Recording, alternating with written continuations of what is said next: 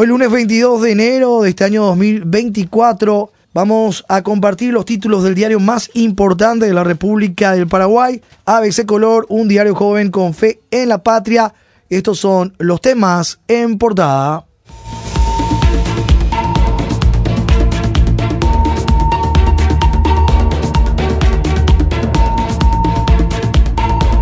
Ofensivos aumentos salariales para altas autoridades de Itaipú perciben entre 119 y 154 millones de guaraníes mensuales. Sus pares brasileños cobran el equivalente de entre 116 y 121 millones de guaraníes. Paraguayos recibieron aumentos el mayo pasado por ajuste, pero recién ahora se conoce. Excepto Lea Jiménez, miembros del Poder Ejecutivo no cobrarían estos montos. La planilla oficial del lado paraguayo no muestra las cifras actualizadas. 11.000 pupitres se podrían comprar con salario anual de Justo Zacarías, director general. Iris Mendoza, esposa de Silvio Velar, percibe más de 149 millones de guaraníes. Vamos a la página 10. Ahí tenemos los honorarios directores de tipo. De 149 millones de guaraníes va a 154. El caso de Justo Zacarías, eh, Justo Aricio Zacarías Irún, 154 millones 518 mil 455 guaraníes. Una infografía en página 10 de Economía, Energía y Negocios.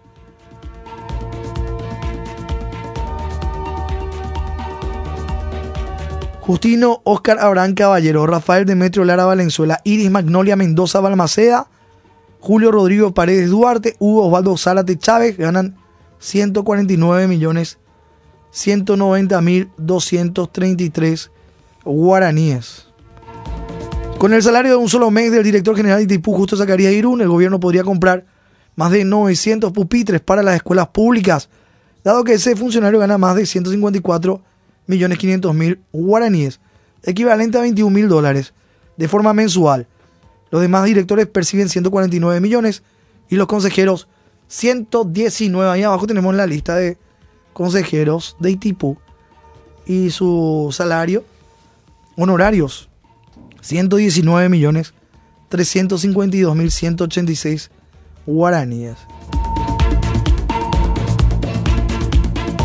Casi mil millones de guaraníes en honorarios mensuales los directores de Itaipú.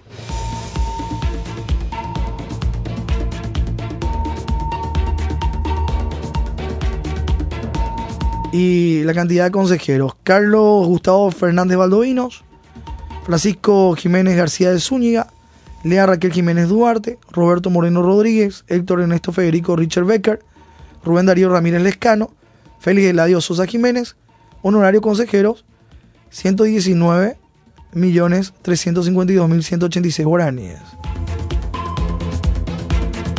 Casi, casi 900 millones, 900 millones guaraníes mensuales. Suba vigente desde mayo. También los salarios que se ganan en Brasil, en esta página o de nuestro diario. De nuestro diario. Consejeros de Itaipú ganan 119 millones. Ahí la lista. Página 10, Economía, Energía y Negocios. La foto también de los directores consejeros de Itaipú.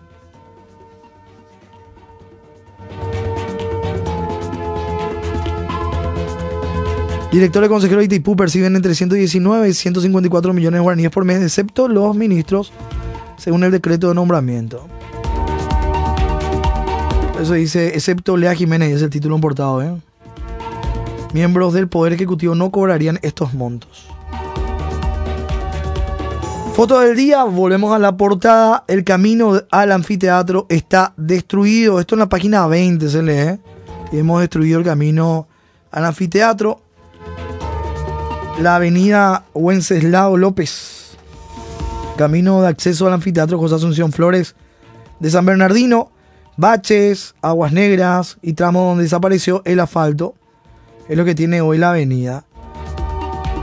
El lamentable estado de la vía genera la constante queja de los usuarios por el peligro que representa circular por ella. El intendente de la ciudad responsabiliza de su estado a los chapuceros trabajos realizados por la SAP. Sin embargo, los pobladores consideran que la Intendencia tuvo suficiente tiempo para hacer adecuadas reparaciones, más aún sabiendo que en esta temporada la ciudad tiene gran afluencia de personas, especialmente turistas locales y extranjeros. Y también la realización constante de conciertos y otros espectáculos. El camino al anfiteatro está destruido. La foto portada hoy de ABC. En página 20 tenemos más imágenes. Destrozos en avenida que conduce al anfiteatro José Asunción Flores. El intendente Migdio Ruiz Díaz, ANR, dijo que las arterias de la localidad están en malas condiciones por los chapuceros trabajos que realiza la ESAP. En algunos lugares solamente quedó el empedrado sin el asfaltado. Agua acumulada. Un largo tramo de la avenida Wenceslao López observa la falta de capa asfáltica. San Bernardino, informe de la compañera Faustina Agüero desde nuestra redacción regional.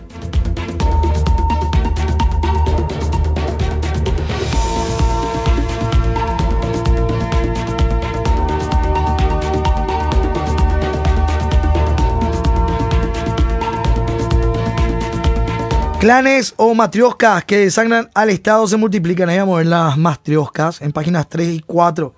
Las muñequitas rusas. Esta artesanía tan popular, tan conocida a nivel mundial. Corrupción en Cuba, más corrupción.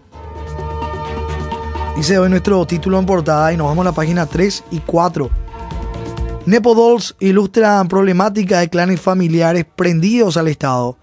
Campaña creativa busca mostrar que la corrupción esconde más corrupción.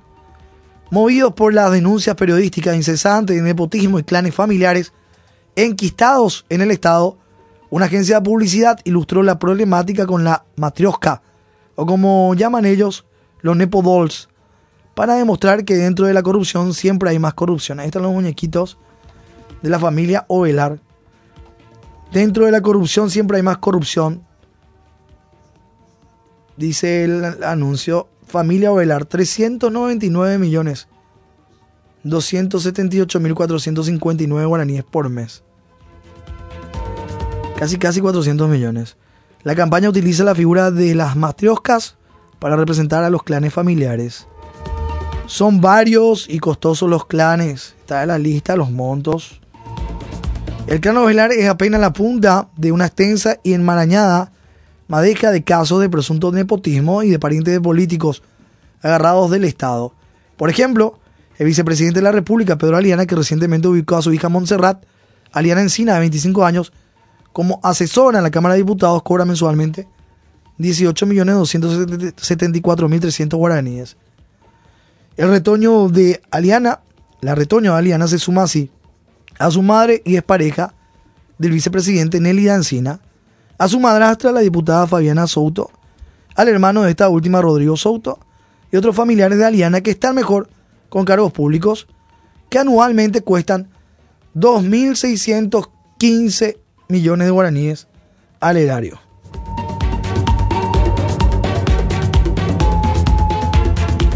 Bueno, de, las, eh, de los Nepodolls o matrioska de la familia Velar, vamos a la página 4. Brunaga hizo Nepo Recutú, ubicando a su hermana en gobernación y diputados. El Nepo Recutú ahí en la página 4. Suman y siguen los casos de presunto nepotismo en el Congreso Nacional. Fátima Elizabeth Brunaga Rotela, hermana del diputado colorado cartista Cristian Brunaga Rotela, figura en la Cámara de Diputados desde julio de 2023 como asesora. En el 2021, cuando Cristian era gobernador de Itapúa, ella ya figuraba como asesora jurídica adjunta de la gobernación, pero ad honorem, según los datos públicos. Ahí vemos a Fátima Brunaga en plena campaña política. Los parlamentarios hicieron de la Cámara Baja una agencia de empleo para parientes.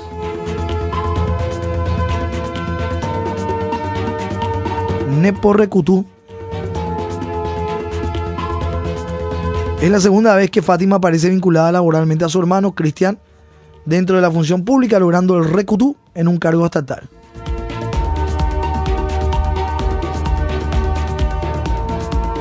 Cuatro con 22 minutos. Portada ABC, caja fiscal en terapia por imprudencias legislativas. Alteraciones en ley de reforma según MEF y BIT. Página 9. Ministerio de Economía y Finanzas y el Banco Interamericano de Desarrollo. Esto en la página 9. Alteraciones en la caja, en la ley de la caja fiscal trabaron sus objetivos reales. Déficit acumulado asciende a cerca de 900 millones de dólares desde el 2015 hasta el 2023. La caja fiscal acumula un déficit cercano a 900 millones de dólares en nueve años, como producto de las imprudentes decisiones legislativas para crear nuevos regímenes especiales que terminaron desvirtuando la ley de la reforma implementada en el año 2003, justamente para salvar la situación financiera de la entidad que nuevamente se repite hoy. Y vemos ahí una infografía en nuestra página 9, la situación financiera de la caja fiscal, las modificaciones realizadas a la caja fiscal del Paraguay. En los últimos años, sucesivas leyes fueron creando nuevos sectores. Desde el año 2003, año 2007 dice enfermeros, 2015 obstetras y patrulla caminera, trae la ley, los números de la ley. El 2019 odontólogos bioquímicos, Ministerio de Salud Pública, médicos, Ministerio de Salud Pública. Y en el 2020 médicos y empresas públicas, psicólogos, Ministerio de Salud Pública. Modificaciones realizadas a la caja fiscal del Paraguay. Estas leyes fueron creando nuevos sectores. Superintendencia aún no puede intervenir. De la página 9 vamos a las 7, Gilberto. Obispo lamenta estar en ranking del crimen. Valenzuela lamenta avance de nuestro país en criminalidad. Obispo de la diócesis de Cacupé presidió ayer celebración en Piribehuí. Durante su homilía en el marco de la celebración de Ñandeyara Guazú, santo patrono de Piribehuí, el obispo de la diócesis de Cacupé, Monseñor Ricardo Valenzuela, cuestionó el alto índice de criminalidad y corrupción en Paraguay y exhortó a la familia a fortalecer el hábito de la oración. Departamento de Cordillera, Faustina Agüero, corresponsal con el reporte desde Piribehuí. Página 7. Vence plazo para arreglo de Parxín en la 17. El destaque de este tema. Hoy vence el plazo que Comuna dio a Parxín para hacer arreglo del sistema. Estacionamiento tarifado permanece suspendido ante fiasco en primera semana. A pesar de las innumerables fallas en el estacionamiento tarifado, el intendente Oscar Nenecho Rodríguez decidió no terminar con el contrato con la concesionaria Parksin e inclusive le dio más tiempo para que arregle sus errores. El plazo vence hoy.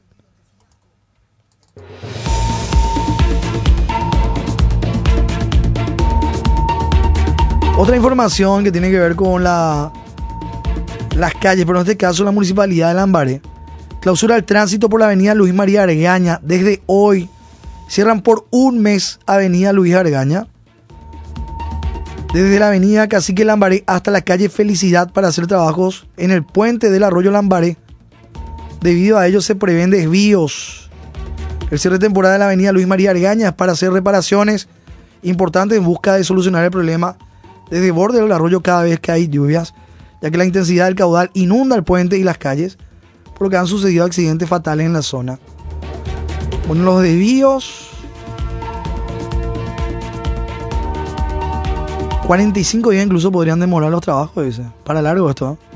Atención a la gente que está acostumbrada a circular por esa avenida. La maniobra prevista para lo que van de Asunción es girar a la izquierda para llegar a Bruno Gullari y desde ahí nuevamente a la izquierda para conectar con la calle Ayoreo y de allí hacia la avenida Cacique. Lo que esté en el Lambaré pueden hacer el mismo acto, pero a la inversa. O tomar por la avenida Perón directo hasta la zona del cerro. ¿eh? O tomar las calles alternativas que están antes.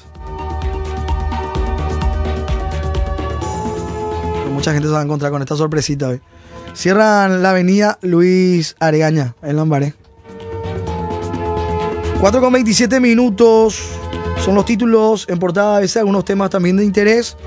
Vamos a la contratapa de nuestro impreso, que hoy habla del tributo a uno de los últimos héroes de la guerra del Chacón, Canuto González Britos. Cumplió 108 años de edad ayer recibió el homenaje de la Academia Militar Mariscal Francisco Solano López de Capiata. El excombatiente de la contienda contra Bolivia es oriundo de San José de los Arroyos, vivió durante años en Luque y actualmente reside en Capiata. En junio del año pasado, en el 2023, al recordarse 88 años de la firma del Protocolo de la Paz del Chaco, que marcó el cese, de hostilidades entre Paraguay y Bolivia, el Ministerio de Hacienda divulgó la lista de ocho beneméritos sobrevivientes de aquella contienda, en la que hubo 36.000 caídos. Eran ocho. Ah, en la lista del año pasado, en junio.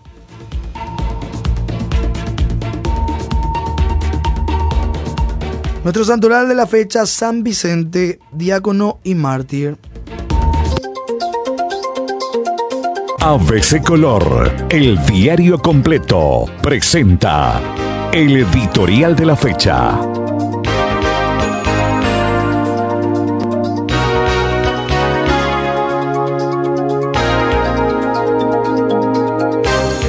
Las leyes contra el nepotismo existen y son clarísimas. El titular de la Dirección Nacional de Ingresos Tributarios, Oscar Orue, afirmó que en poco tiempo se va a solucionar el problema del nepotismo rampante en el Congreso. ¿Cómo? Muy sencillo. El Poder Ejecutivo presentará un proyecto de ley que revisará las atribuciones o excepciones de las que gozaría el Poder Legislativo en cuanto a disponer de recursos. El senador Basilio Bachi Núñez, ANR Cartista, presentó a su vez un proyecto de ley en la materia y la viceministra de Capital Humano y Gestión del MEF, Andrea Picasso, también sostiene que hay lagunas en la legislación respectiva. Sin embargo, existen leyes claras al respecto y lo que se busca, al parecer, es flexibilizarlas en beneficio de los Nepo Babies. Las leyes contra el nepotismo existen y son clarísimas, dice hoy, en parte nuestro editorial, lunes 22 de enero de este 2024. Lee ABC Color, el diario completo.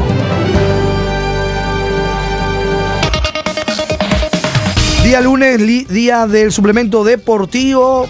A ese color, la primera fecha. En la foto, el festejo de Iturbe y Cecilio.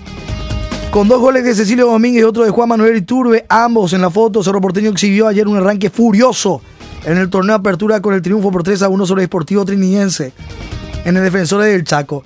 En el segundo partido de anoche, el bicampeón Libertad rescató un empate en la visita a Guaraní 1 a 1 y mañana ya se abre la segunda fecha del campeonato con Olimpia en Encarnación. La fecha, la primera de la apertura, Ameliano 1 Nacional 0, Olimpia empató con Sol de América 1 a 1, Luqueño derrotó al 2 de mayo de Pedro Juan Caballero 2 a 0, General eh, Caballero hizo lo, mismo ante Tacuarí, pero por 2 a 1. Cerro Porteño 3, Trinidense 1, Guaraní empate con Libertad 1 a 1. Un chique de tolerancia, dice en Olimpia. En Tacuarí, Luis Cabral llega a 600 partidos en primera. Turbinado arranque del ciclón. Otro de los títulos. Con lo de Iturbe. ¿eh? Victoria con autoridad sobre Trinidense por 3 a 1. Iturbe y Cecilio activan la pasión azulgrana. Este es un parámetro de copa, dijo José Gabriel Arrua, del Esportivo Trinidense. Víctor Bernay, dejar la vida en cada acción. El campeón rescata un punto, Guaraní 1, Libertad 1. Golazo sorprendió el dominio al dominio de Libertad. Y los datos estadísticos. Ya la segunda fecha, mañana esto, 18.30 horas, Nacional General Caballero, Arsenio Rico, Tacuarí ante Olimpia en Villa Alegre, Encarnación a las 20.30, también mañana martes. El miércoles, Sudamérica Guaraní en Villa Lisa, Libertad recibe en la Huerta Luqueño. El jueves en el Río Parapití, el estreno este año del Río Parapití en Pedro Juan Caballero, 2 de mayo ante Triniense y cierra el día jueves Ameliano Cerro Porteño en el Luis.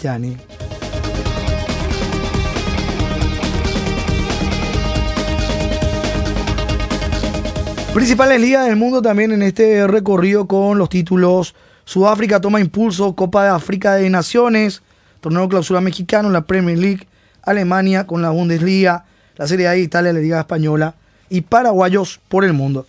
Y lo que pasó con Paraguay ayer, el sub-23 Gol en offside privó el festejo. Fue empate finalmente sobre la hora. Paraguay perjudicado en el final. No hay bar en este torneo. Y fue empate 1 a 1. Paraguay que iba ganando 1 a 0. Y en empate de la selección argentina. La selección paraguaya dejó escapar los tres puntos en su debut en el preolímpico de Venezuela al igualar 1 a 1 con Argentina. Diego Gómez, el de penal, el gol para la albirroja. Ya cuando se cumplía tiempo reglamentario, Luciano Gondou, en clara posición adelantada, firmó el empate definitivo. Otras disciplinas deportivas también hoy en páginas del suplemento deportivo.